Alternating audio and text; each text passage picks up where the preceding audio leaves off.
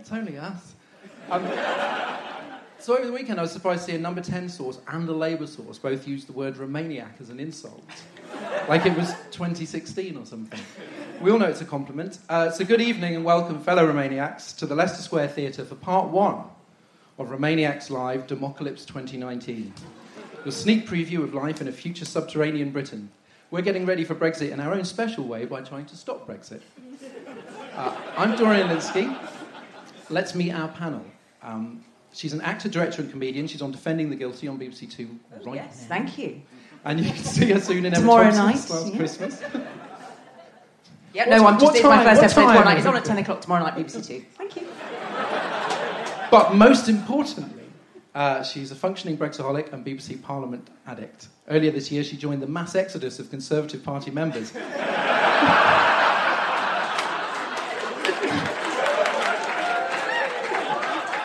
Cutting up her membership card in protest at Boris Johnson becoming leader, bringing to an end a whirlwind few weeks of trying to make things awkward for Boris Johnson. It's Ingrid Oliver. Hello. Ingrid, was it a wrench or a liberation to leave the party of Disraeli, Thatcher and Francois? I feel like I've lost my tribe. I feel very sad about it. I genuinely do something. I used to get emails from the Lewisham Conservatives about the pub quiz in Penge, and I genuinely am slightly sad that I don't get those anymore. But it's a small price to pay to be able to sleep at night. So yeah, no, it's fine. So are you going to do the in thing and join the Lib Dems now? Do you know what? In all seriousness, no, because before 2016, I wasn't... wow. We're 3 minutes in, guys. Come on. We're a broad church. Come on. I know, because before 2016, I wasn't a member of a political party. What, before 2019, about 4 months ago, I wasn't a member of a political party, so... I'm not a tribe person. I don't like that, so I won't join the Lib Dems. I'm politically fluid. That's good. Stay like that. Also here tonight, he's the editor of politics.co.uk, the author of Brexit: What the Hell Happens Now? And he's never off your telly box. One adoring Twitter follower called him a jumped-up baldy, which, as a fellow jumped-up baldy, I was like, me too. It's Ian Dunt.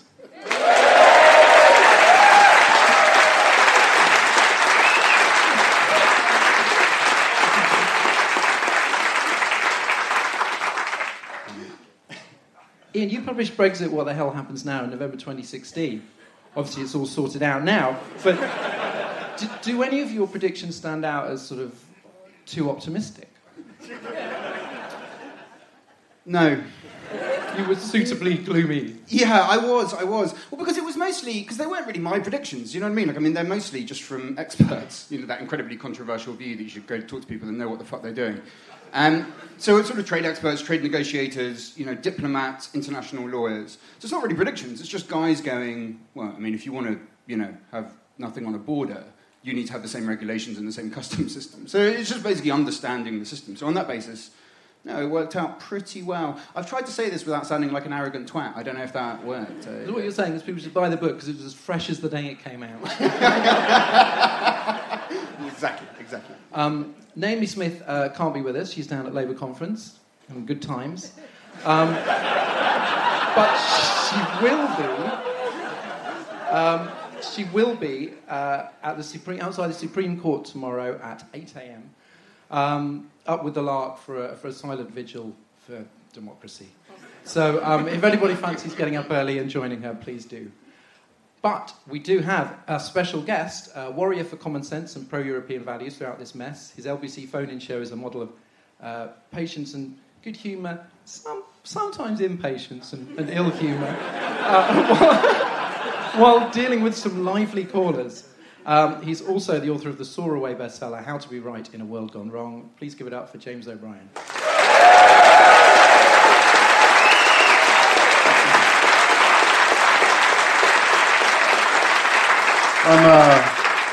I'm just here to make sure that Ian's only the second most arrogant twat on the stage. James, you've had quite a good Brexit in as much as anyone's had a good Brexit. And your show has become quite central to the debate. Do you see a side of Britain, because people are calling into you, choosing to call into you, that maybe TV and radio reporters standing in a small town market square on a Wednesday morning don't see? Yes. And it's really simple. The vox pop is the scourge of modern political coverage because they never have to explain anything. So you get a microphone stuff. First of all, you're wandering through town on a Saturday morning, and the last thing you want to do is go and share your political views with some Herbert from the BBC who's standing there in a raincoat with a microphone. So automatically the sample is self-selecting. It's basically just sort of quite self-important, ignorant people who are drawn like flies to a turd to the vox pop journalist. Obviously, the radio phone-in format is susceptible to some of that criticism. In that 99... Just trying to work out what the turd is in this analogy.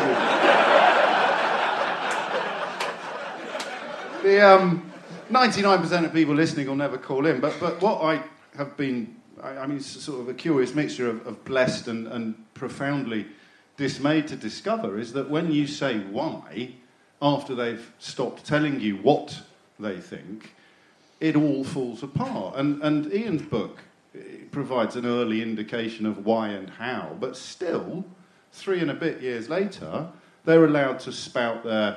I had a caller today, I kid you not, Abu Hamza... That's why he voted out the European Union. I thought he meant he called in.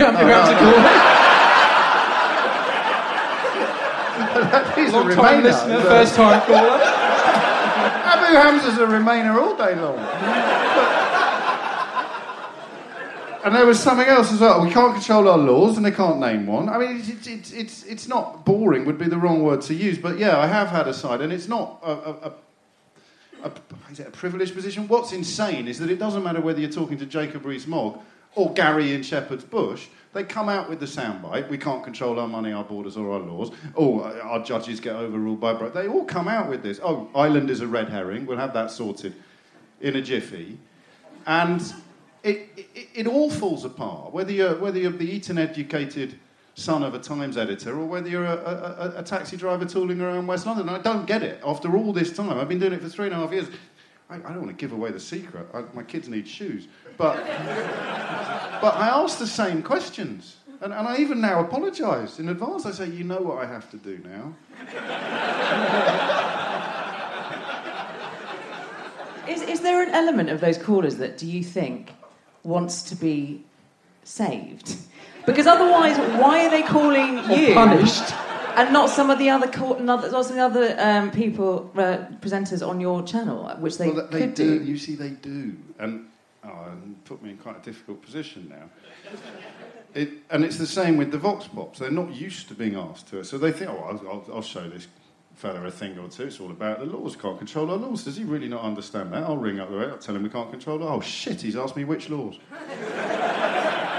And it is that simple. So obviously, yeah, I get a little bit of father confessor type territory now from people who have repented, but there's plenty of people who haven't. And even today, it was the confusing European Parliament with the European Court of Human Rights and getting everything else backwards. And still, I mean, what it ended with today, because it's all about Boris Johnson's latest enormous scandal that is being criminally underreported at the moment.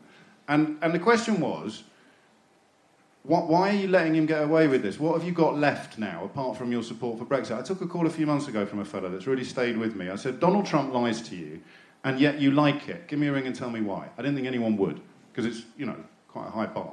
Bloke rings in. It was when Trump was delivering a speech in a room, and outside the room there was a protest, and he said in the room that there wasn't any protest. Remember that? I said, why do you put up with this? He goes, because it really winds up people like you and Sadiq Khan. And it's funny, but it's also heartbreaking, because I thought about that a lot in the intervening months, and today's call was exactly the same. I don't care if Boris Johnson has got questions to answer about the inappropriate allocation of public money to a former model whose flat he used to visit reportedly on a regular basis for quiet afternoon. Why don't you mind? And the answer is because he's Brexit. So I ended a call today, I kid you not, with the words, so what you're saying is that you'll support Boris Johnson, whatever he does, because he's promised to deliver the Brexit that you can't explain why you want. And he went, exactly, James.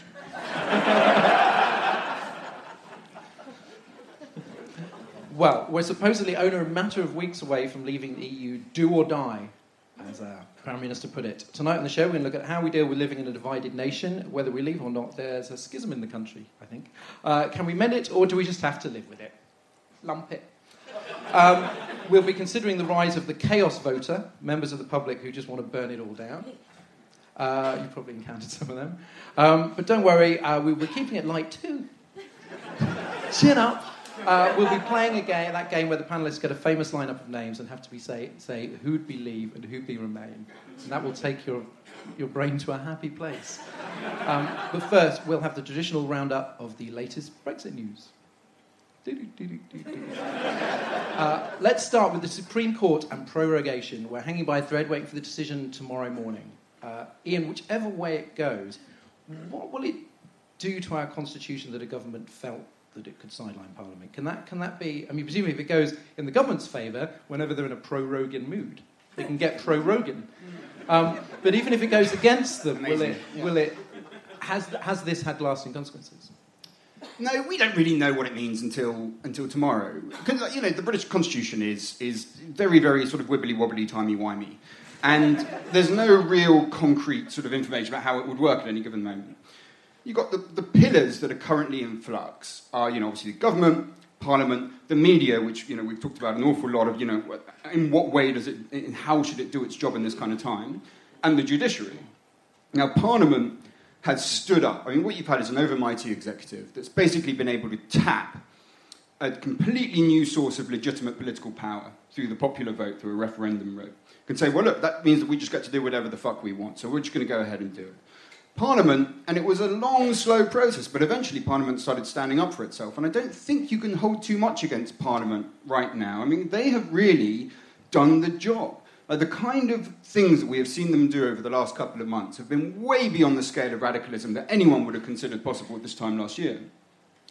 So now it's up to the judiciary to see whether they're going to do it too. And tomorrow's when we find out whether they take an instinctively conservative position and don't do the kind of things that they would be unprecedented for them to do, or for them to recognise that the government is behaving in an unprecedented and very dangerous way. And that, in your wibbly-wobbly, timey-wimey British constitution, means the judiciary needs to stand firm to make sure that that kind of behaviour doesn't continue.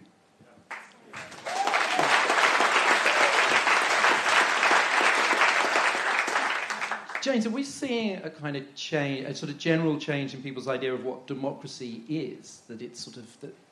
The idea of representative democracy seems very offensive to a lot of people now, that it should be direct and majoritarian. Will other people get on with it? You'd hope it was a sort of aberration in the bigger picture.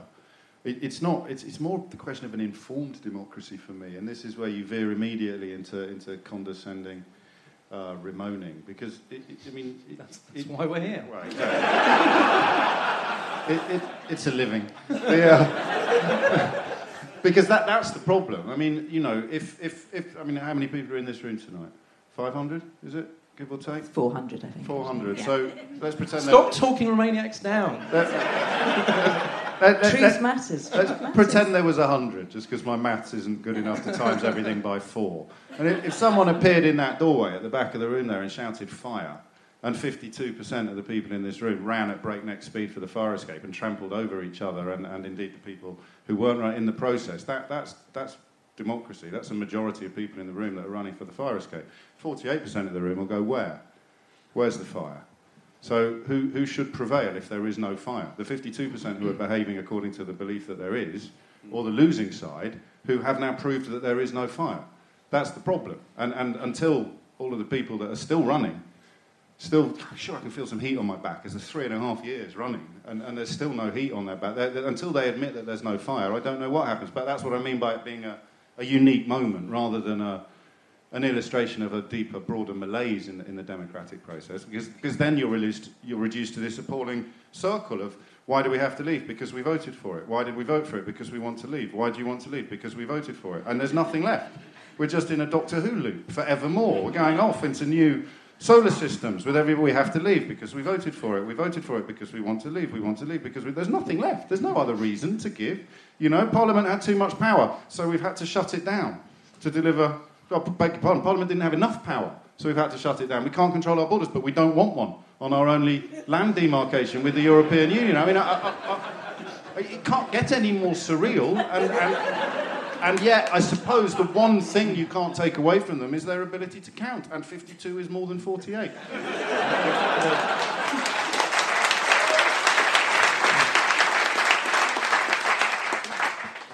Meanwhile, by the seaside, it's Labour Conference week.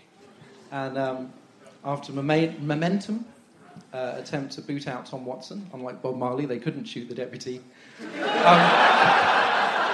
They've Conference has just passed the NEC motion deciding to go into a referendum in the event of a Labour government. Seems less likely than it did before they passed this motion. That they will be neutral. Ingrid, what words are left for Labour's Brexit position? Now listen. No, again, I'm going to do something. What I should do is say something like, I think it's shit and they're terrible and all that stuff. But I'm going to be boring, I'm afraid.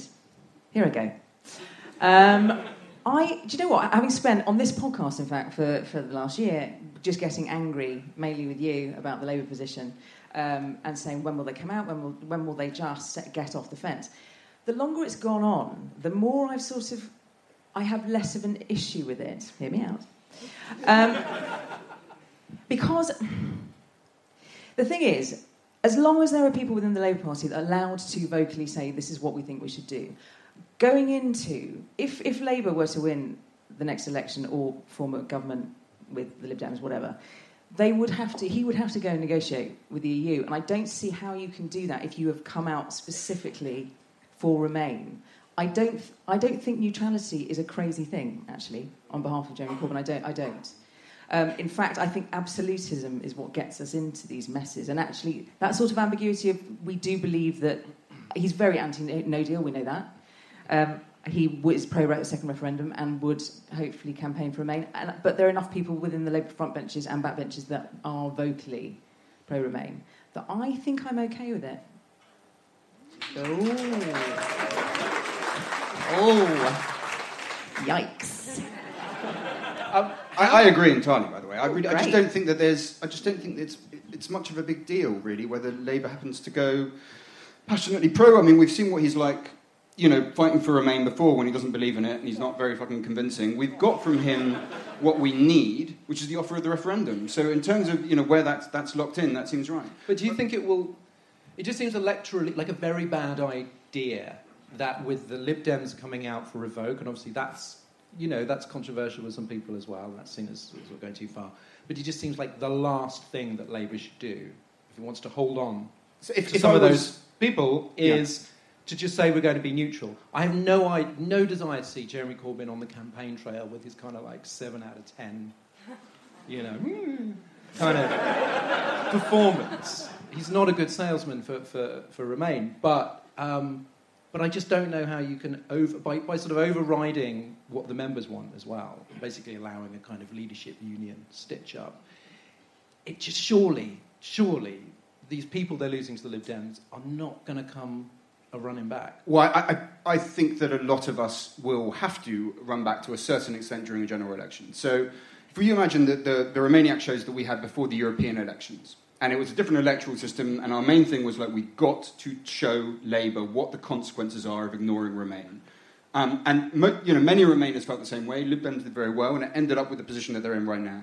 Now, in a general election, that is not going to be the case because their position has changed. They've got an offer. And I imagine they suspect that offer will be enough for a lot of Remainers, not all of them, but a lot of them. And to be honest, I mean, sensibly, there is now a pathway to remaining in the European Union, which was, frankly, very hard for us to see before. We were talking about, you know what, Lib Dems had to get a majority, which, you know, in Parliament, which didn't seem like a very likely thing to happen.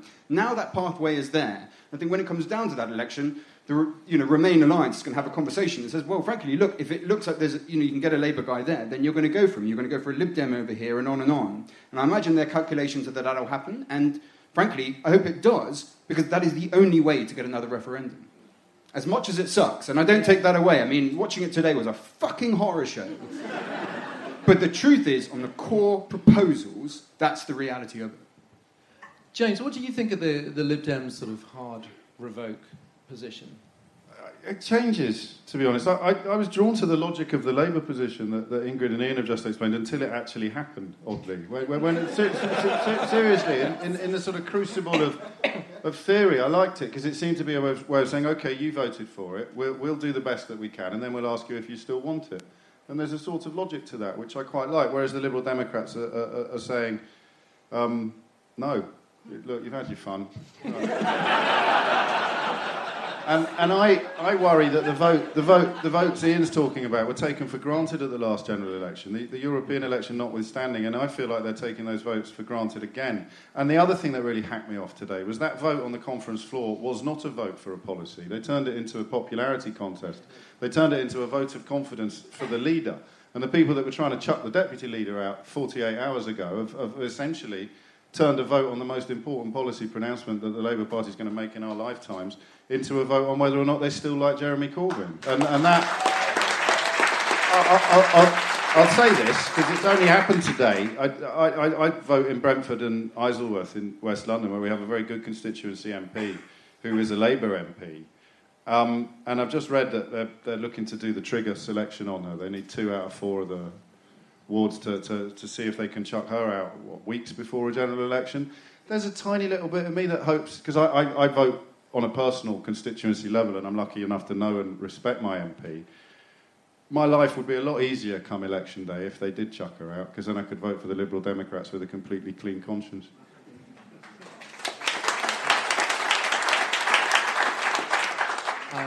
So the Tory...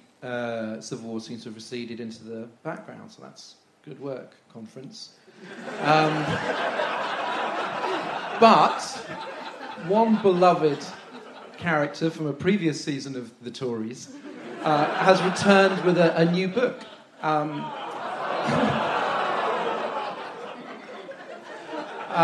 Hands up who intends to read it, or is in fact already raced through it. Can't see, it's dark. I'm going to assume none.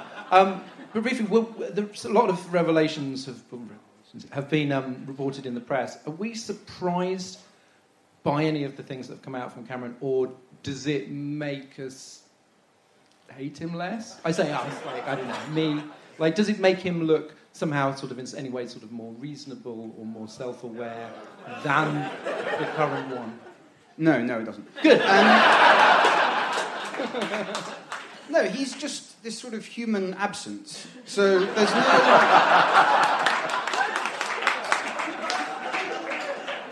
And when you look at the record, it's astonishing, right? Because I was remembering, when Labour were in charge, who kept on promising he would match Labour spending. He wasn't a fiscal hawk back then. Then there was an opportunity. So suddenly he's a fiscal hawk. He's a fiscal hawk that he... drives austerity into the country, not on the basis of an emergency that existed in the actual objective world, but on the threat of a future emergency in the bond markets for which there was no evidence whatsoever was incoming. Now that, right there, like, to cause that much human suffering for something that is basically entirely fictitious is an astonishing breach of trust with the British electorate. And then to do that, one form of sort of right-wing lunacy. And then to inflict the referendum on the back of that social suffering, which almost guaranteed the result that you got, another form of right-wing lunacy. And then to fuck off and go, oh, but I'm much more sensible than these guys over here. It's like, no, mate, you are a vortex.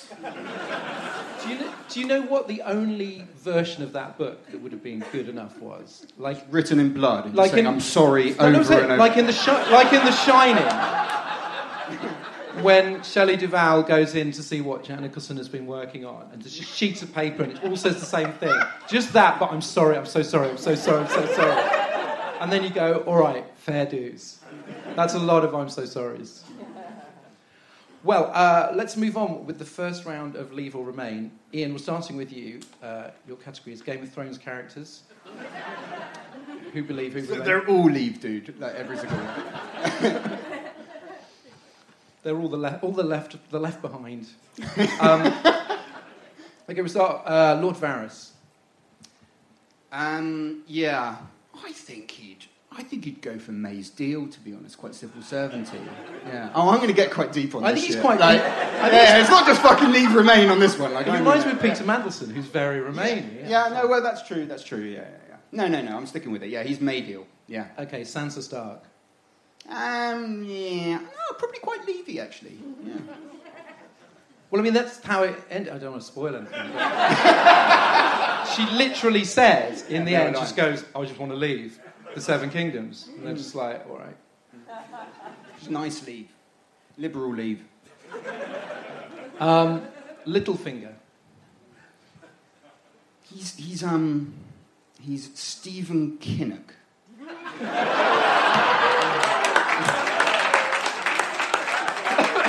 I say some fucking weird shit on the show sometimes. I don't even know what the fuck that means. Anyway, yeah, he's a sneaky bastard. Theon Greyjoy. Theon Greyjoy is leave. Yeah. Woman outraged on the front row there. He never is. I mean, he butchered children. Yeah. Khal Drogo. Khal Drogo, Global Britain leave. He's quite buccaneering, isn't he? Yeah, that guy is buccaneering. Forging new trade deals at the end of a sword. Brienne of Tarth. Efter. Yeah, Efter EA. She'd accept, the overall vote, but she'd need to, soften the reality of it. Melisandre the Magic Lady. Oh, yeah, I mean, She encourages people to sacrifice their children for an imaginary goal. I mean, she's extremely leave.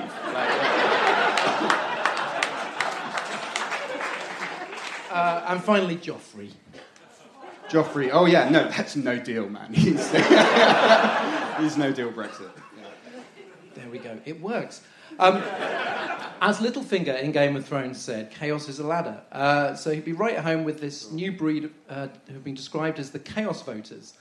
Earlier this week, the winner of American Political Science Association's best paper in political psychology, the Emmys of political psychology, I guess, was A Need for Chaos and the Sharing of Hostile Political Rumours in Advanced Democracies.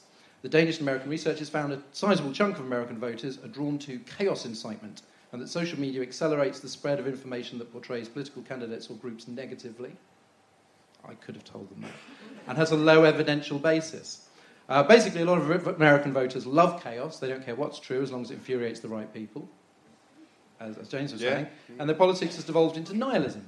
Relatedly, Simon Cooper at the FT argued that British complacency about institutions had led to a sort of different form of nihilism, which he summed up in the phrases, why not? And it can't get any worse. Of course, on the continent, they'll tell you from experience, it actually can get quite a lot worse. So they're kind of less inclined to rip it up and see what happens. James, is there anything to say to the chaos voter? Well, I mean, apart from admonishments, I don't think so, because it's probably best understood as having slightly less than either you expected to have or you used to have, and therefore thinking that you've got nothing to lose. I think what's becoming increasingly clear is there's only one way to demonstrate to people that they did have something to lose, and that's for them to lose it, which is probably on the horizon. But also, there's a question of agency. I mean, we feel, most people in this room feel very passionately about this very live political issue of our time and everything that follows from it. But, you could be forgiven if you grew up in the sort of, even in the era of conviction politics, but certainly if you grew up post-97, if you only voted since 97, you could probably feel that none of it really mattered that much and that everything just tootled along unfairly or fairly, regardless of what you did. And here was an opportunity to actually make a visible thumbprint on the country. So is that a desire? Chaos is preferable to impotence? I don't know. I mean, it baffles me because I don't understand how you can look at something like the NHS and think, oh, yeah, go on, we'll risk that. You've got nothing to lose. We've got free schools, we've got free healthcare, we've got a decent infrastructure. Trains need a bit of work, but generally speaking, the country isn't the fifth largest economy on the planet by accident. So the idea that there's nothing to put into jeopardy by completely tearing everything up, but you can call it chaos, I just call it stupid. Stupid voters. That was the runner-up. You wouldn't win an award, I don't think, no, from a psychological panel. Stupid voters. Bloody stupid, honestly. Or, you know what we're flirting with here, or possibly we're not, but it occurred to me while you were describing that research, flirting with that slightly Colonel Blimpish idea that what this lot need is a good war. Yeah. You know, they really need, and I don't mean that in a careless or a stupid way, I mean that in the sense of, yeah, of course we've got things worth protecting, all right? I appreciate that there's work that needs to be done in lots and lots of areas, but European bloody unity is something that even a cursory understanding of the last 100 years of history should teach you is, I was going to say, worth dying for, but of course hundreds of thousands of people did, so that would be a slightly glib throwaway line. That's what annoys me most about the chaos argument, is that it makes a mockery of peace. It makes a mockery of peace. Peace. I'm feeling all profound now. That's what applause does to me. That's why they don't allow any on the radio show. I'd never take a call. Peace. Peace, brothers and sisters, is the opposite of chaos. Ingrid, the research... Is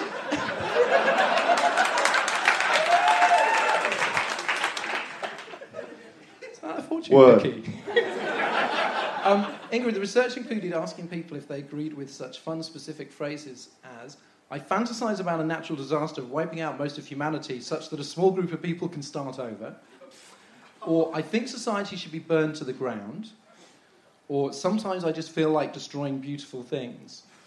All dialogue from the new Joker movie, I think, but also things that sort of people agreed with. How much is that kind of that nihilism sort of at work in Britain at the moment? Do you know what I would find interesting to know is what gender the majority of the people that answered that question were, genuinely, because exactly what James was just saying, that chaos theory where you've had peace for a relatively long period of time and you just want to fuck shit up because you have heard stories of heroes in battles and... You don't have that. You have quite a nice life. This is a generalisation. This is the person in my head sitting in his pants, the keyboard warriors. So this is, again, it's a totem. But in my head, it's that thing of, I've got quite a nice life, so anything that's gone wrong is my fault, and I don't want that to be the case. So it's got to be something else. So rather than introspection, we sort of externalise it and break everything around us.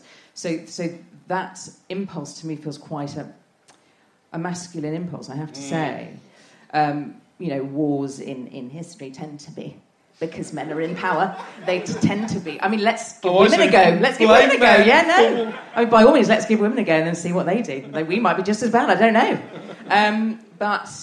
I do feel, reading that, it immediately struck me that that's not something I know that many women have felt or have vocalised. And it's not just, I mean, you think of Marc Francois and his Second World War revivalism. Oh, my God. But also, the amount of the particular flotsam and jetsam on Twitter who've got flags of St. George and references to Richard the Lionheart, who I don't think could speak English, could he? So he'd be first on the fucking boat if this lot got on, wouldn't he? That kind of idea... I'll tell you when I knew we were doomed, actually, talking of trolls on Twitter, on Tesco laptops in the dirty old dressing house sitting in their mum's back bedroom. When they started saying Godspeed to each other on Twitter, that's when I thought, we're finished. Godspeed. Yeah, I appreciate a little bit of pageantry and sub-Robin Hood-type linguistic acrobatics, but Godspeed. Jesus Christ, man, you're a bus driver. It's just... That's when it was all over. When they started going, hail fellow, well met. And you know right at dawn. And you know what's part of that? The stupidest word that has ever been coined in the history is a Brexiteer. Do me a flat. It makes him sound like D'Artagnan, or Porthos or Aramis or the other fellow, Athos. That should never have been allowed, because that adds to this sense that Ingrid describes, this idea that they're doughty warriors, but as soon as you ask them what the enemy is, they can't really tell you something about the Fourth Reich and the EU SSR and fish quotas. Yeah. Our muted protest is Brexiter. We just knock off an E and go, we're not letting you be Brexiteers. I do, yeah. I mean, can't believe the BBC. I've got to get over it, really. But I still hear the BBC newsreaders, not just the presenters, but the newsreaders. It happens on LBC as well, not on my watch. They say Brexiteer, leading Brexiteer, John Redwood said, What? A, you're still quoting John Redwood as a trusted source?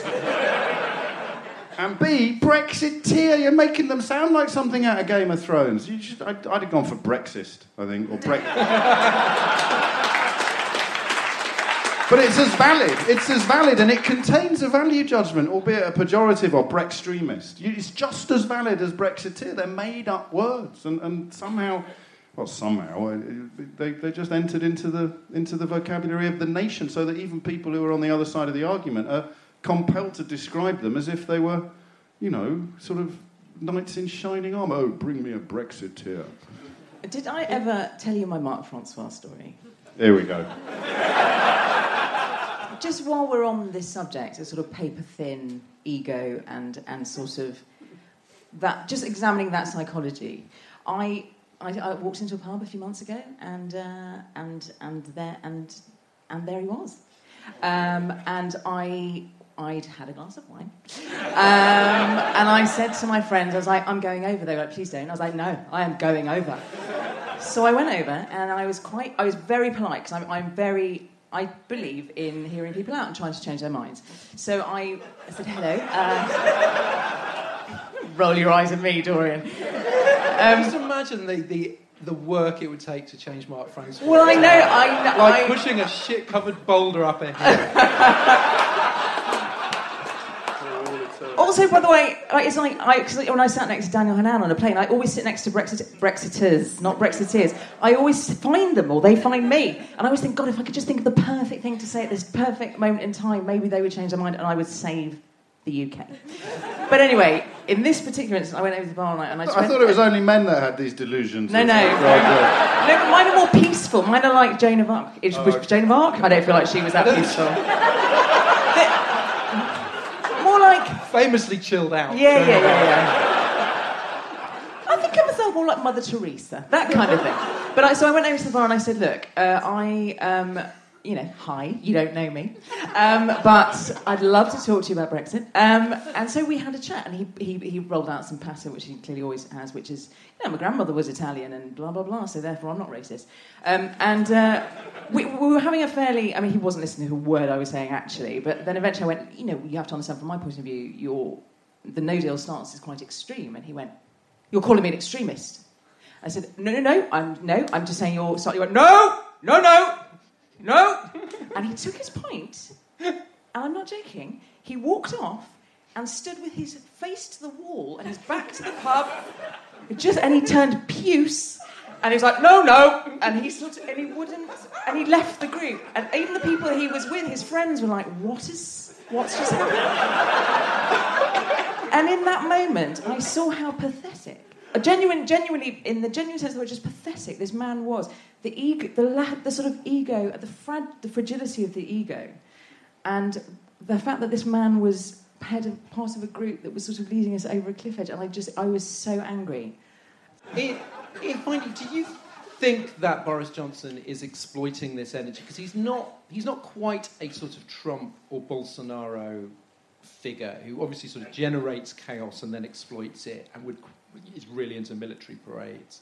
Like, he's a different kind of... He's more of an opportunist and a bullshitter. But do you think that part of his strategy is to appeal to that, or to sort of like hold out the possibility, but then sort of the no deal, boom, but then pull back? Yeah, no, I don't think he is particularly different.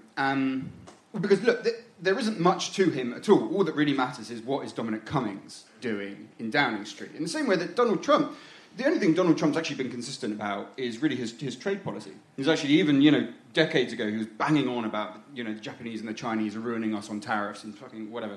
The immigration stuff is new. That really came when he started running for president. It's actually quite new, and he just saw that it worked and gunned for it. So he, in the same way, they basically just go with what works. and what works is pretty clear to us now, because we're seeing the strategy happen again and again and again. You create the crisis, and then you promise people that you will solve the crisis. And they will mostly go, oh, there's a very convincing argument. Maybe he'll fix the crisis. Of course he'll fix the crisis, because he made it up. And that is the tactic again and again. So you look at immigration. There was never an immigration problem in the US. It just didn't exist. Donald Trump comes out, quite the opposite. They, like us, frankly, need immigration quite urgently. Donald Trump comes out and goes, well, look, there are these Mexicans on the border. They're rapists. They're thugs. They're coming here, and they're going to attack your family. By the way, that is the story of totalitarianism from the dawn of time. They're going to come here, and they're going to attack your family. Usually they'll attack the women. That's the classic sort of thing that's always said. He says that, and then he goes, so I'm going to build a wall. So the solution fixes the problem that never existed until they started talking about it. You do that again and again and again. It's exactly what they're doing right now in Downing Street.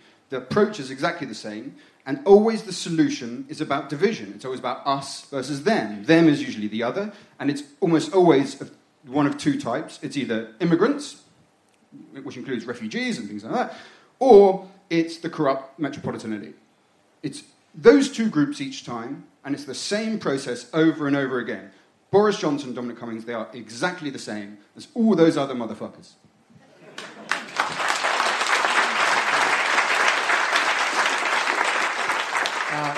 Before we break for interval 10-15 minutes, let's have another bout of Leave or Remain. Ingrid, it's your turn.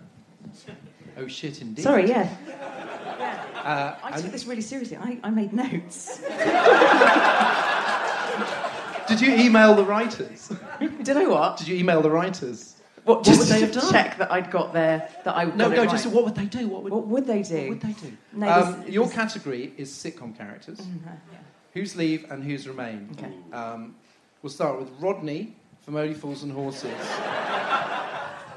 So Rodney, not Del Boy, Rodney went to grammar school. Apparently, he studied art. He married Cassandra, who was very Remain. So in order to also Peck, he lived in Peckham, so that was a very Remain. That was a Remain area. But in order to keep up with Cassandra and her metropolitan liberal elite friends, he would have voted Remain. Remain is the answer. Eddie and Patsy from Absolutely Fabulous. 100% leave, both of them. Really? 100%. They would have 100%. Voted leave, but pretended that they voted remain. Would they be like Vivian Westwood leave? Well, there's old money there, and those quite wealthy fashion people. That just I know they're creative in the creative industries, and normally we're all quite Remainy, but at that level, when they're quite rich, no, leave all the way. But when she's at the right party with Kate Moss and that, she'd have said she was Remain, both of them. Jim Royle. Oh, you don't agree? James doesn't agree. I can't believe I'm getting so involved in this. It's really. I thought about that to Adina's rescue on the Patsy all day long, but Adina, no way. She'd lie to Patsy, but she'd be Remain all day long. Interesting. Well, maybe. Jim Royle from the Royal Family. Norway ++. No, not really. He'd be a Labour leaver. No. What do you mean, no? Hang on a minute. This isn't your list. Don't you James O'Brien. I'll have completely come round to your way of thinking by the end of this. Why not Labour leaver? He's just shaking his head. I hate this. It's possibly a bit of a leap from your pontifications on the voting intentions of Jim Royle. But what's emerged this week, and what you've known, what we've all known all along, is this conflation of the northern working class voter with the racist leaver is profoundly unfair. I'm not suggesting you've just done it, but all right, I'll just say, Jim Royle, leave my arse. By the way, I was not passing judgment on him. By the way, that wasn't. Okay. I love Jim Royle. I mean, he made me cry in the bathroom scene. Yeah, do you know which one I mean? Yeah, he's rubbing her back when she was giving birth. Yeah, it was beautiful. Yeah. It was, Father Ted, who is obviously technically from Ireland. I did. That did throw me a little bit. I'm not going to lie. I said reluctant Remainer. James?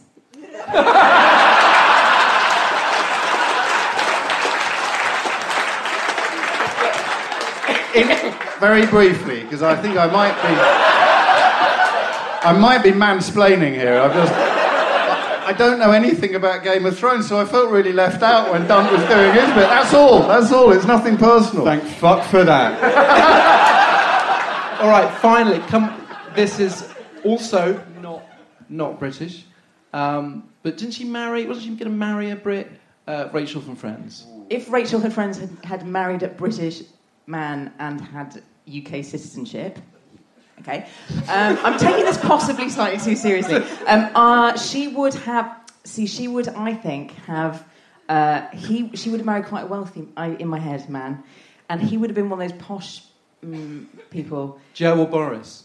Johnson? No, he'd have been like, I see both sides of the argument, but, and I'm very pro-European, but for me, Maastricht just went a little bit too far.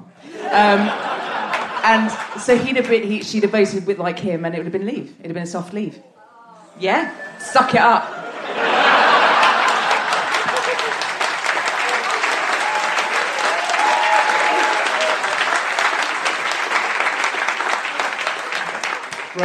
Breaking a lot of hearts tonight.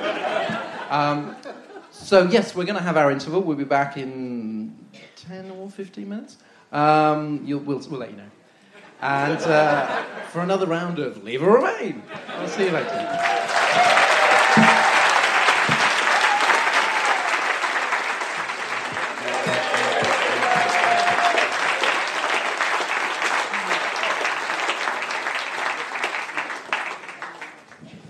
You got booze, we got booze. Welcome back. We're going to start with another round of Leave or Remain. This time is our special guest, James O'Brien, who's going to tell us from the following. Can I apologise for interrupting yours? No, no. And Imogen will be chipping in with her suggestions. James, your category is famous Jameses. We'll start with James Bond, specifically as played by Roger Moore. Remain and reform. Wrong. I wish you should have just raised an eyebrow. James Brown, the Godfather of Soul. Remain.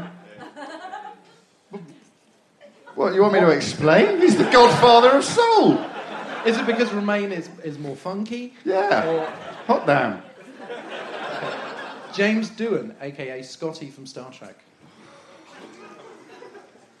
I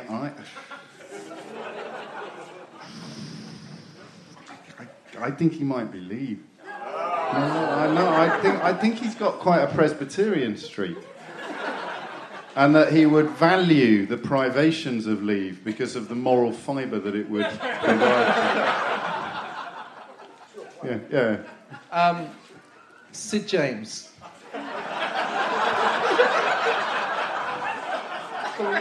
Beloved rubber-faced carry-on star. In character, or the Sid James that none of us really knew? The Sid James none of us knew. What about any character? You can pick a...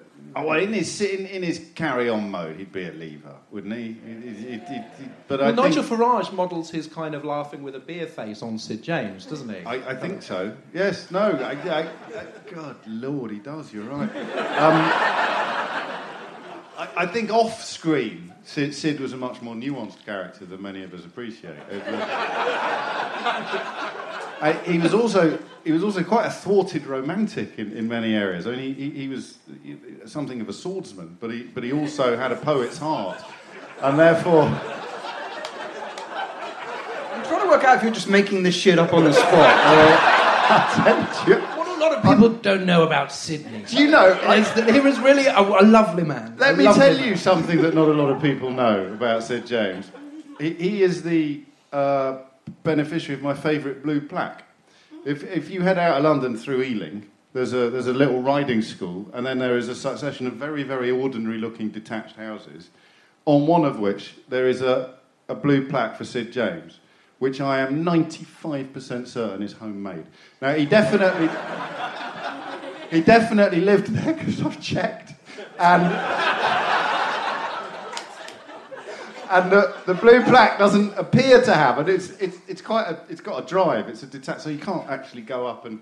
But I might have parked and got out and walked past slowly. And I don't think it's got any English heritage or GC, GCL insignia on it. I think the people that live there have put up their own Sid James blue plaque, and I love them for it. I can see why you want him to be Remain. It's a Tommy Cooper blue plaque near me as well. Not called James, doesn't count.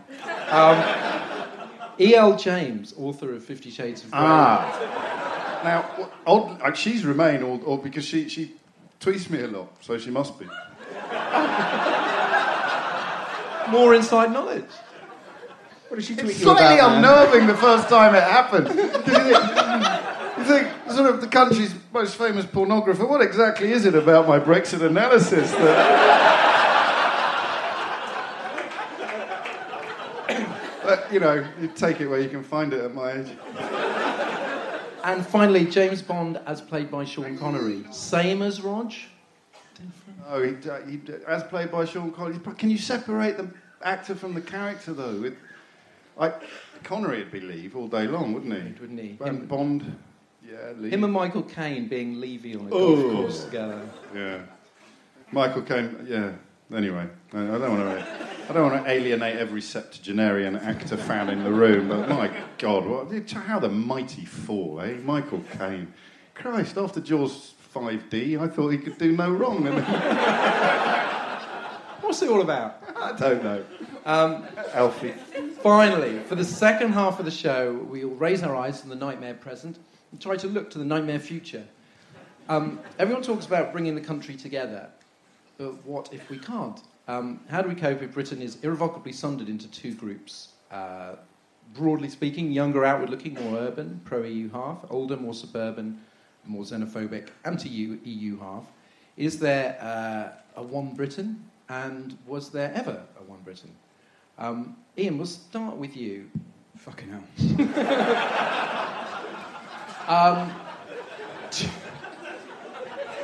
Is this... Yeah, it's very sad. I'm sorry. Sorry to put you down. It's a very sad topic. Do you think... Because I do think it exposes a lot that was already there, but once you label something, that's sort of where the sort of culture war sort of comes from. What prospect is there of somebody like Corbyn, who talks about speaking to both Leavers and Remainers, and those with no opinion... what sort of hope is there of that in the near future? Well, I mean, at the moment, the problem is there's a core system change that needs to take place, which is Leave or Remain and whatever. And so the new status quo needs to take hold. And that's a precondition. Nothing can be fixed until that is fixed and whatever thing. And then we're in a new status quo and we go on.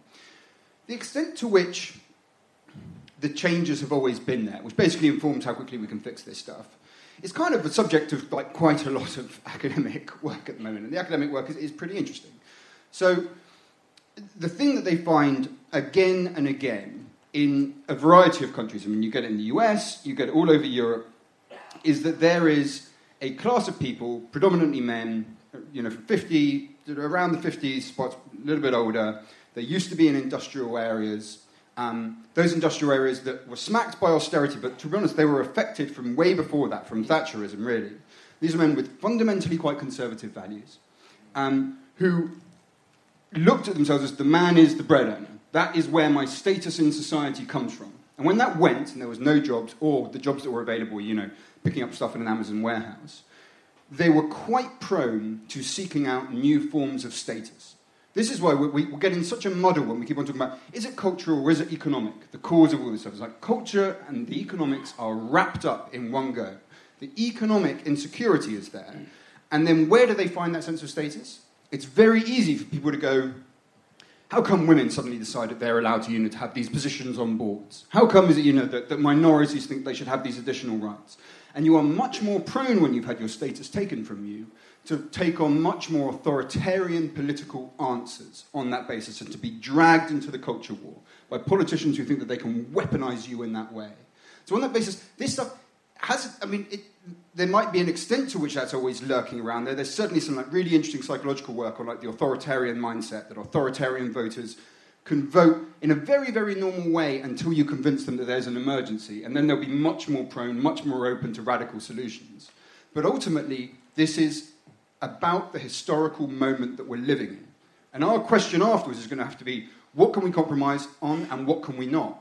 And for me, I would suggest we compromise not a fucking inch on the social and equality aspects of this stuff. But we do seek economically to see what kind of control, what kind of status we can offer people who've been, frankly, fucked around an awful lot, so that those starting conditions for the more pernicious politics don't exist in the first place.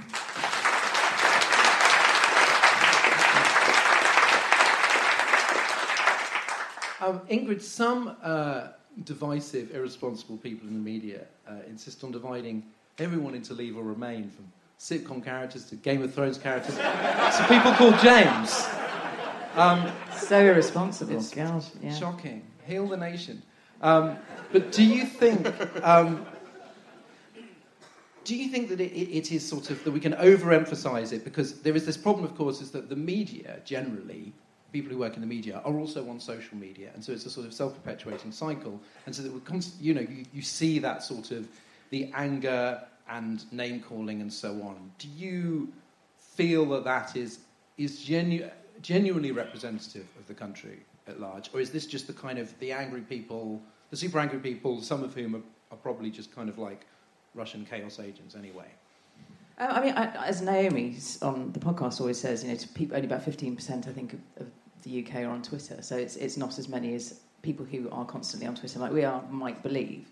But I do think these things seep out. I think they seep out and have a broader reach. And I have started very consciously policing myself, actually, on social media, because I because it's funny to make a joke about a Brexiteer or, you know, a gammon, whatever. A gammon, is that a thing? A gammon. And I'm trying to not do that anymore, because it's not helpful. And I wouldn't like it if someone called me the equivalent, a Remain equivalent. What is the Remain equivalent of gammon? Prosciutto. An avocado. A prosciutto. Avocado, yeah, prosciutto. I would actually love it if someone called me a prosciutto. So that's a bad example. But I think we do all have responsibility, and maybe that's why, you know, my earlier stance on the view on the Labour stance is what it is, because I have tried reaching out to people on Twitter, people who are quite extreme, in that sort of hope that I'm going to be able to. They just haven't met me yet, and I'm going to be able to convince them otherwise. And I've realised quite quickly it is pointless. Yeah. So what I'm not going to do is then add fuel to the fire by entrenching people further in their positions by calling them names. I'm just not going to do it. It's hard, though. You know, within my own family, there is a rifts, and people that will use that terminology, unhelpful terminology, and we've got to stop.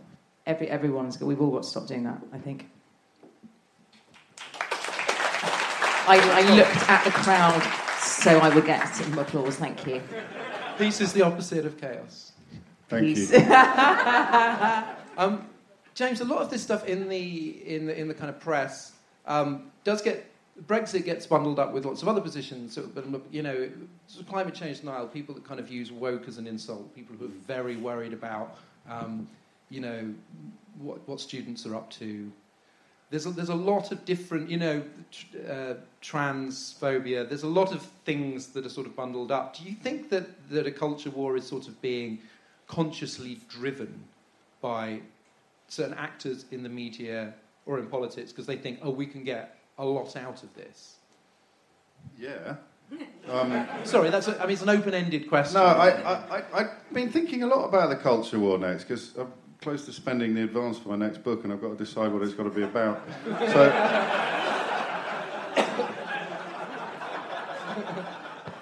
I think one side in the culture war have sent in the stormtroopers, and you describe them, you both actually describe them perfectly. People who've been standing in a queue, they don't just have to be post-industrial dispossessed. They could never have had the possession. They could be the sons of the people that lost their jobs in the coal mines and the steelworks and thought they were going to be breadwinners like their dad.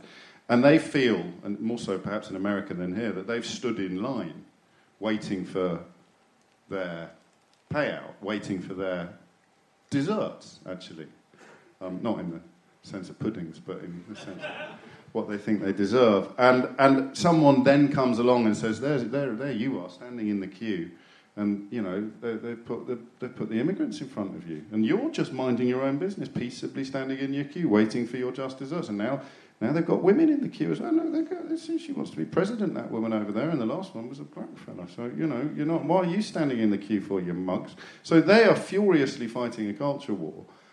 I don't think the other side are. I genuinely don't. I think this is the big sort of deception that the right-wing media has perpetrated, because we can all name three or four heroes of the alt-right, even on you know, terrestrial breakfast television now. You've got people pretending to be cross about pastry. Because it works. Yeah. But I don't know who the heroes of the other side are, the people who are marching in defence of pastry. It's I don't think that there is a war in the sense that two sides are fighting. And political correctness is the answer to the original question, because that's all that went. The stuff that people felt they couldn't say in public. That's all that's really changed. Trump's genius was just to say stuff in public that people had been told they shouldn't say in public. And the reason they'd been told they shouldn't say it in public was because it was vile, unpleasant, and largely untrue. But it's political correctness. So give it a name, and people think that they're somehow being stifled by it. So now they're just saying lots of stuff in place. Or you speak English on this train, or they're saying, "Oh, you're the wrong," and they're doing stuff they never would have had the audacity to do before, because manners are actually an inconvenience. You know, I would much rather eat with my fingers than with a knife and fork. It makes a lot more sense. I always thought you did. I have my moments. But also, you know, I'm quite scruffy. I should be more smiley. Manners is an inconvenience. It's not easy to obey the rules of civilised society. And in the context of interactions, racism, misogyny, homophobia, all of these things are good manners, decency, do unto others, if you want to get all Christian about it. Like all those devout Catholics, Jacob Rees-Mogg, Ian Dunt and Tony Gallagher, the editor of The Sun. If you did want to get all Christian about it, the message would be simple. It would be do unto others as you'd have done unto yourself. And if you want to ignore Christianity, you just go back to Kant's categorical imperative, and you are given a reason why it makes utilitarian sense to treat others as you would want to be treated yourself. That's all that we've got rid of. We've got rid of that. So now, I love injustice, I love unfairness, I love discrimination, because I think I'm on the right side of it. And I've got people like Donald Trump and Boris Johnson and Nigel Farage going, I'm your leader, and don't worry, it is unfair, but you're on the right side of the unfairness, and the poor sods aren't. The poor sods are on the wrong side of the arm. The poor sods are going to get screwed if their businesses, if they work for Thomas Cook and they voted leave. You know, it's not difficult.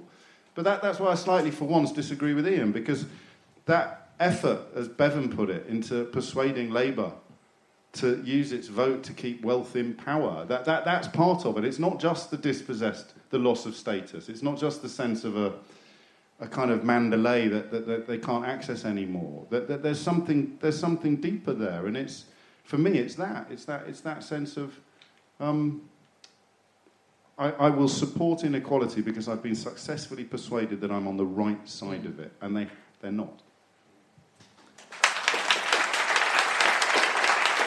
Well, Bonnie, I don't know if I have any control over the lights, but I would like to ask people how this has affected perhaps the way that you identify nationally, because you can identify. I could identify as English, British, European, Londoner, Finsbury Park. My road in Finsbury Park. You know, there's lots of ways you can do it. And I just see a show of hands if anybody, since the referendum in 2016, has sort of changed how they identify. And maybe feel less English or more European or whatever.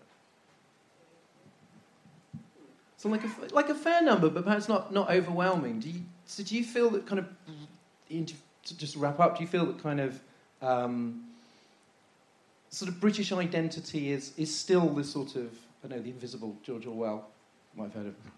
I'm a bit of a fan. Oh, George Orwell! George Orwell, yeah. Tell us more! Anyway, what he called the sort of the invisible chain, you know, that actually or Joe Cox, you know, or more in common. You know, does it feel like that perhaps when we're through this sort of, you know, heated moment, or even just beneath the surface, that there is, that it's sort of more robust and less splintered than I tend generally most days to think? I don't know how that will pan out on national sentiment. I imagine it will stay fairly similar. I mean, you know, notwithstanding the fact that, you know, Scotland will probably go independent and maybe Northern Ireland will be cut off and then eventually Wales will go. So there won't be much of a Britain for us to feel British. Yeah, but we'll have it back. Whatever it is. Yeah. And what I hope will change and I feel is changing is this sense that people self-identify by thinking of themselves as liberal people, as people who like the idea of freedom and of equality and yet of manners as well. And who like to think of themselves as people who want to understand the thing and don't want to go in for the simple answers that you get somewhere else and don't want to feel divided by others. And that, we didn't have to have that sense of identity because, frankly, on social issues, we were winning for a long time. And now we're not. Now we're barbarians at the gate. That's what we are. Like, we are the opposition now. And on that basis, there is identity there to be found. And as soon as that's there, you can further the liberal project because people think of themselves as liberals and they're more willing to fight for it.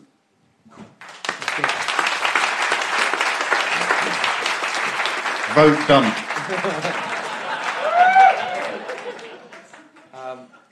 Finally, to end on a pathetic note, it's my turn to do Leave or Remain. Ingrid, I believe you have my category. I do have your categories. This is very exciting. Your category is the Beatles and the Stones. We're not doing Ringo or Paul McCartney because we know what the answers are there. Okay.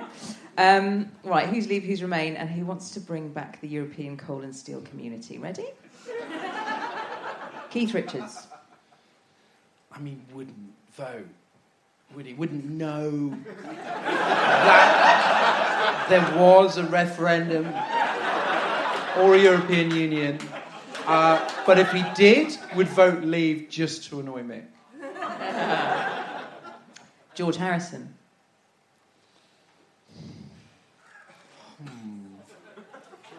I think he'd be kind of... I don't know, because, you know, there's Taxman George, pretty grumpy about the state and red tape and so on, restraining the entrepreneur, but then kind of more like chilled-out hippie, you know, life's a ride, yeah. George. Yeah, just why rock the boat, remain. We share the same birthday, so I can speak on his behalf, and he would definitely have voted remain. Go Pisces. Charlie Watts. Well, he's very steady, isn't he, Charlie? He's reliable. Just status quo. So I don't think he would... I mean, he's not in status quo. But I think even though he might be a bit socially conservative, as in his tailoring, I think he wouldn't want to... he just wouldn't want to rock the boat. So, okay. I'd say, like, you know... Remain? Yeah. Okay, Stuart Sutcliffe, a.k.a. the Fifth Beatle. Well, he left. Which was a very successful union of talents who were stronger together. He left to do his own thing. Yeah, to live in Hamburg. Yo. Ooh. James O'Brien wades in again.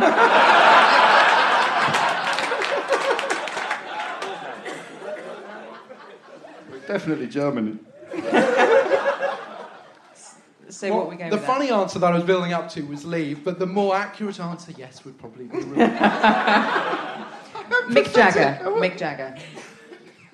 I like just remain because the people he hangs out with, like, you know, kind of. I mean, he's quite elite-y, isn't he? So, you know, like at Davos or whatever. Yeah. And he always wanted to, yeah, he'd definitely be remain. There's no way. And then he would kind of look down on Keith. That's why he would be wound up by Keith. And finally, John Lennon. Imagine there's no freedom of movement. Was that a joke? That's fine. I read that out. That was sorry. Yeah, John Lennon is the last one. Let me see. Sort of radical, sort of Maoist John. Like, would be Lexit. Very Lexit. But then he'd sort of rise above it, wouldn't he?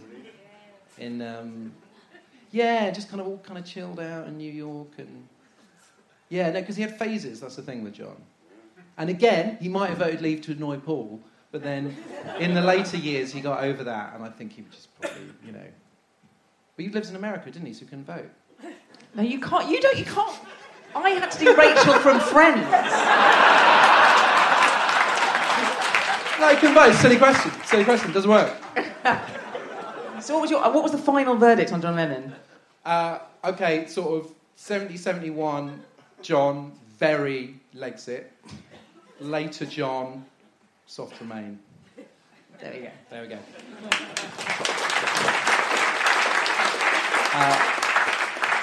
And that is the end of this show. There is another show afterwards, which some of you hopefully are staying for. Thanks to Ingrid Oliver and Ian Dunt.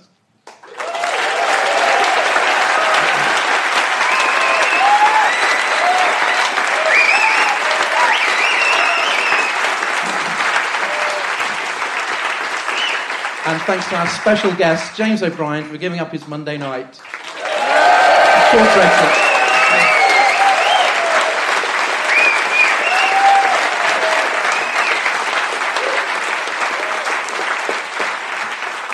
Thanks also to other regulars, Ros Taylor and Alex Andrei, who will be doing the next show, Naomi Smith, who will be up with the lark outside the Supreme Court tomorrow, and Nina Schick, plus producer Andrew, our studio producers Sophie, Alex and Elsie, business brain Martin Bojos, all our Patreon backers, and all of you for coming to see us.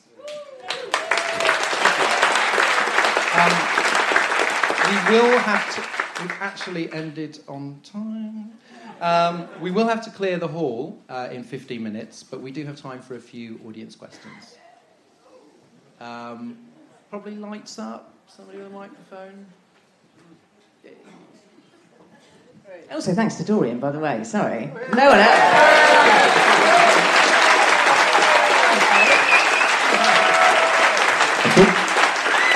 There is a mic here. Right, who's got a question? You're on the other bloody side, aren't you? Hang on. This person's on this side. Hi, guys. I wanted to ask, two questions.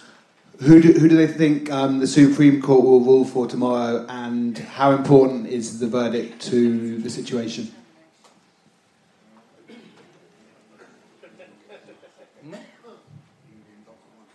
No, we'll just do one at a time.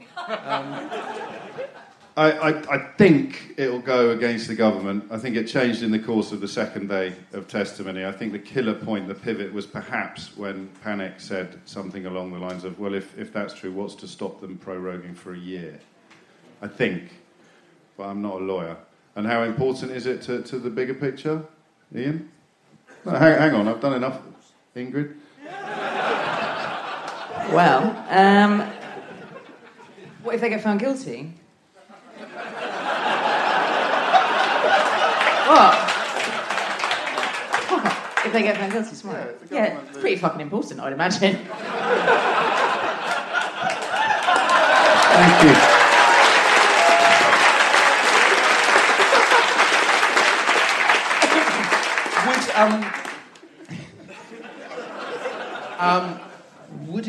Would it be a resignation issue? The whole line to the Queen, There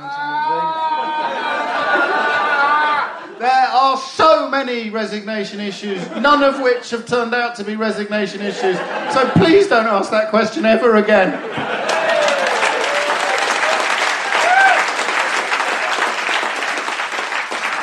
Next question. Please. Okay, over here.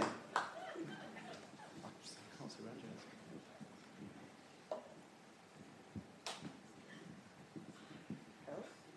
you. Hello. I'm just wondering if this feels like my tribe, I have to say. And prior to the referendum, I was a kind of very vehemently pro-European, but I didn't have a lot of noise around me. I didn't feel like I didn't feel like I should speak out about it. I thought we were just going to win this thing anyway because everybody supports the status quo. And I just wonder if there's more noise, pro-Remain noise now than I think there was before the referendum. Is it enough? Well, it's been enough to kind of... I mean, obviously, disappointing scenes today, but it's definitely been enough to, for example, force the Labour leadership you know, forced the Labour to sort of turn that ship around, even though they're kind of hedging their bets. I mean, that was a huge thing. It's been enough to do a lot of things, to turn a people's vote from a, you know, kind of a real long shot to a viable, kind of viable option. It's been enough to have the Lib Dems calling for revoke, which I mean, I don't know. The day after the referendum, that was a pretty kind of hardcore position to have held. So it's been enough to change a lot. What we've got now, unfortunately, is so many moving parts. You know, we're waiting to see what the Supreme Court does. Now, I don't think we, you know, our passion can't change that, nor should it. So I know, will it be enough to actually stop Brexit? I don't know, but it's been enough to achieve far more than would have been achieved had people stayed in the kind of more subdued mode perhaps they were pre-2016. I wonder whether the best answer to your question is, because I think I know what you're heading towards. Why are they so desperate not to have a second referendum? I think that's your answer, isn't it? Because they know what will happen.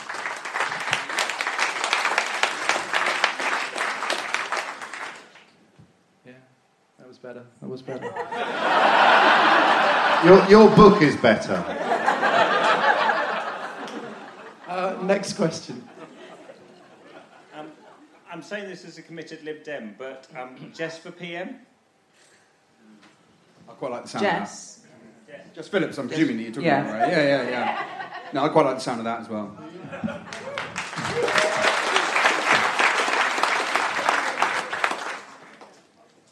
I'd take it now, but to be honest, I'd take the surviving Chuckle Brother now.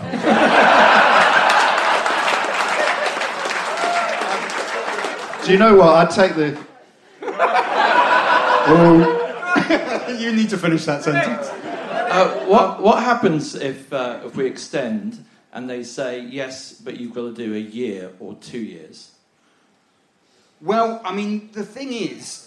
We know what happens, but and it's perfectly likely that they will say a year, because now France, which previously, frankly, quite unhelpfully, Macron forced down the timetable for the last extension. The rumours are he would now push it further up because he can't be bothered coming back here every 6 months having the same old shit show over and over again. That part, you can't blame him for that part. And we know what happens because it's in the legislation. So you bring the offer back to the Commons. If MPs want to have a vote on the offer, they can have it over 48 hours, and if not, then the automatic is that we accept. So, I mean, that's in statute. I mean, I know that statute doesn't mean what it once did. but in terms of the scheduling of that, I do think MPs would vote for it. Yeah, I think MPs will vote for whatever they're given. Yeah. Next. We're going to try and move around. Andrew, we've got some on the front row, so we've moved this away. Kind of relating the kind of identity question from before. I know the Best for Britain have just done their Where We Stand kind of video, which is all about kind of reclaiming the patriotic case for staying in the EU, that kind of thing of not allowing the we're British thing to be owned by the Leave campaign. And how do you think we can make that more so, make it more that the right thing for our country, the right thing to do as a patriot, as someone who actually likes the country, is to vote Remain and stay. Yeah, that, I mean, actually, which, in reference to the lady's question at the back, saying, are we doing enough in terms of getting the pro-European message out there? That video that you're referring to was great. And I felt it was sort of one of the first times I'd seen something like that. And... because we're so busy scrambling to try and stop it, it's really hard to simultaneously build a positive case at the same time and sort of do a PR campaign, because all energy is focused at the moment on just trying to, you know, avoid, at any rate, the worst-case scenario. So, I mean, that, for example, is a good example of the kind of thing that we can do, but you're right. It's when we have enough space to breathe, and that, I imagine, will happen maybe if there is a second referendum, when a campaign can be built around it, and people will hopefully learn from the last campaign, and then they have just a minute to regroup and go, this is the message that we need to be putting out there.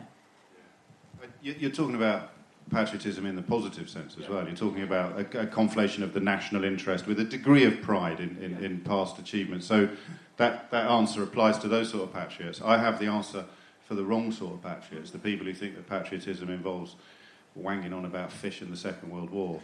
What you do, and you should all write this down, actually, because this could change everything. What you do in the second referendum is that you call Remain Germany Plus.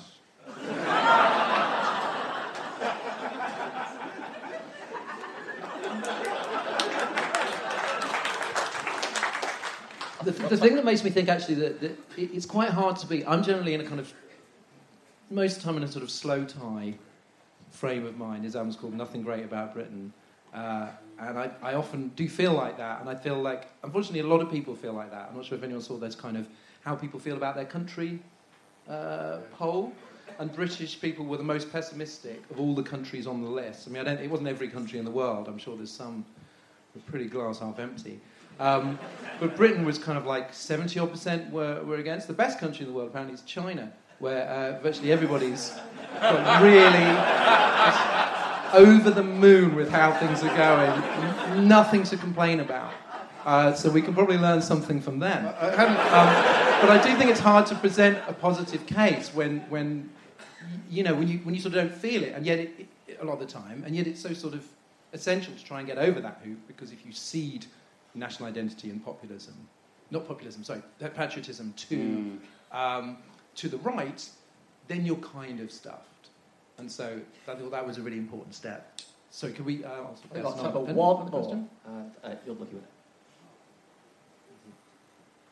it. So, for me, the two best three-letter acronyms in the British Isles were the NHS and the BBC. However... it's now EFTA. I'm not sure about the BBC anymore, and that, for me, that's a huge blow. Could you give me some kind of help on that? Or, like, is there any way forward for that? Or there's some good bits right now. I mean, so I'd say Michelle Hussain, Emma Barnett, Emily Maitlis. These are people who are doing good work on the BBC right now. Sean Humphreys is retired from today.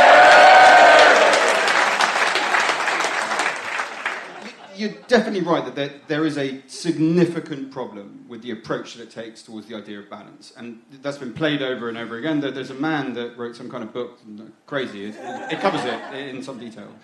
And that is a problem, and that goes to the heart of lots of problems we've had with that pillar, that fourth pillar media over the last sort of 3 years. However, looking at some of them there, I see some marks of improvement, not just John Humphreys leaving, although genuinely, thank fuck.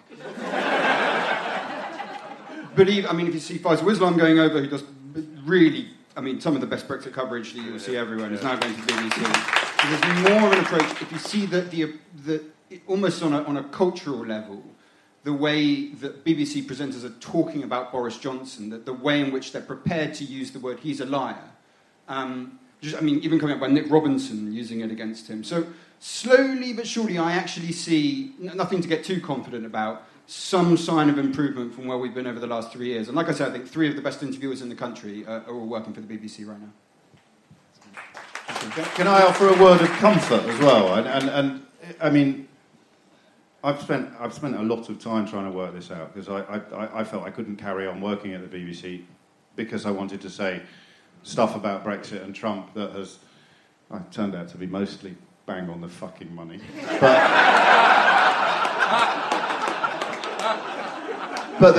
But the people that you're thinking of, I don't think, with the exception perhaps of John Humphreys, who of course could have no doubt hung on to his job if only he'd had the foresight to publish The Spectator before becoming a Brexit-supporting BBC politics presenter.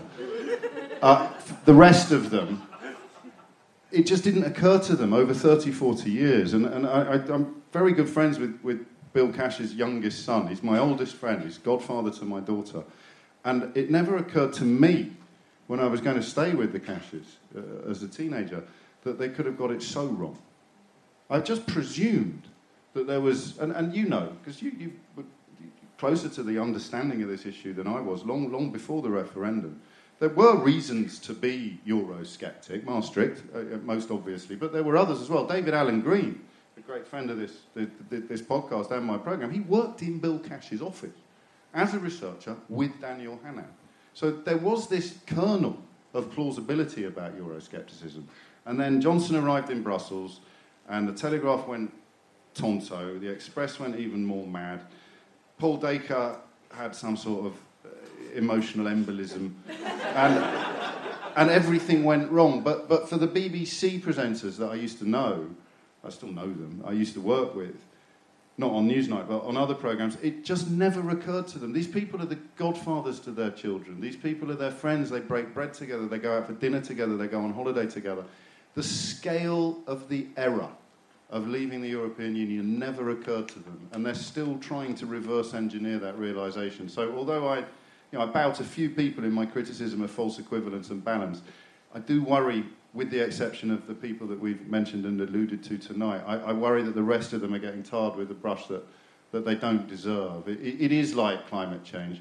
You have got 99% of the world's scientists sitting on your right, and you are compelled to have Nigel Lawson sitting on your left until relatively recently. That is the rules. So I don't know that you can blame the presenters for the model, although some of them perhaps should have been a little quicker to criticise the model than they have been. Although this isn't a cop-out, in my view. They've got bills to pay. They've got livelihoods. And I was lucky. I was doing 3 or 4 nights a week at the BBC, so I could turn around and go, ha-ha, you've got it all wrong, you fools.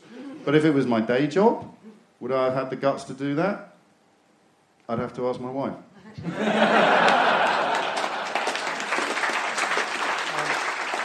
So I'm sorry to anyone that we didn't get to. There will be a set for anyone who's doing both shows. Obviously, there'll be another chance later on, but apologies we couldn't get to everyone. Thanks again to the panel. Yeah.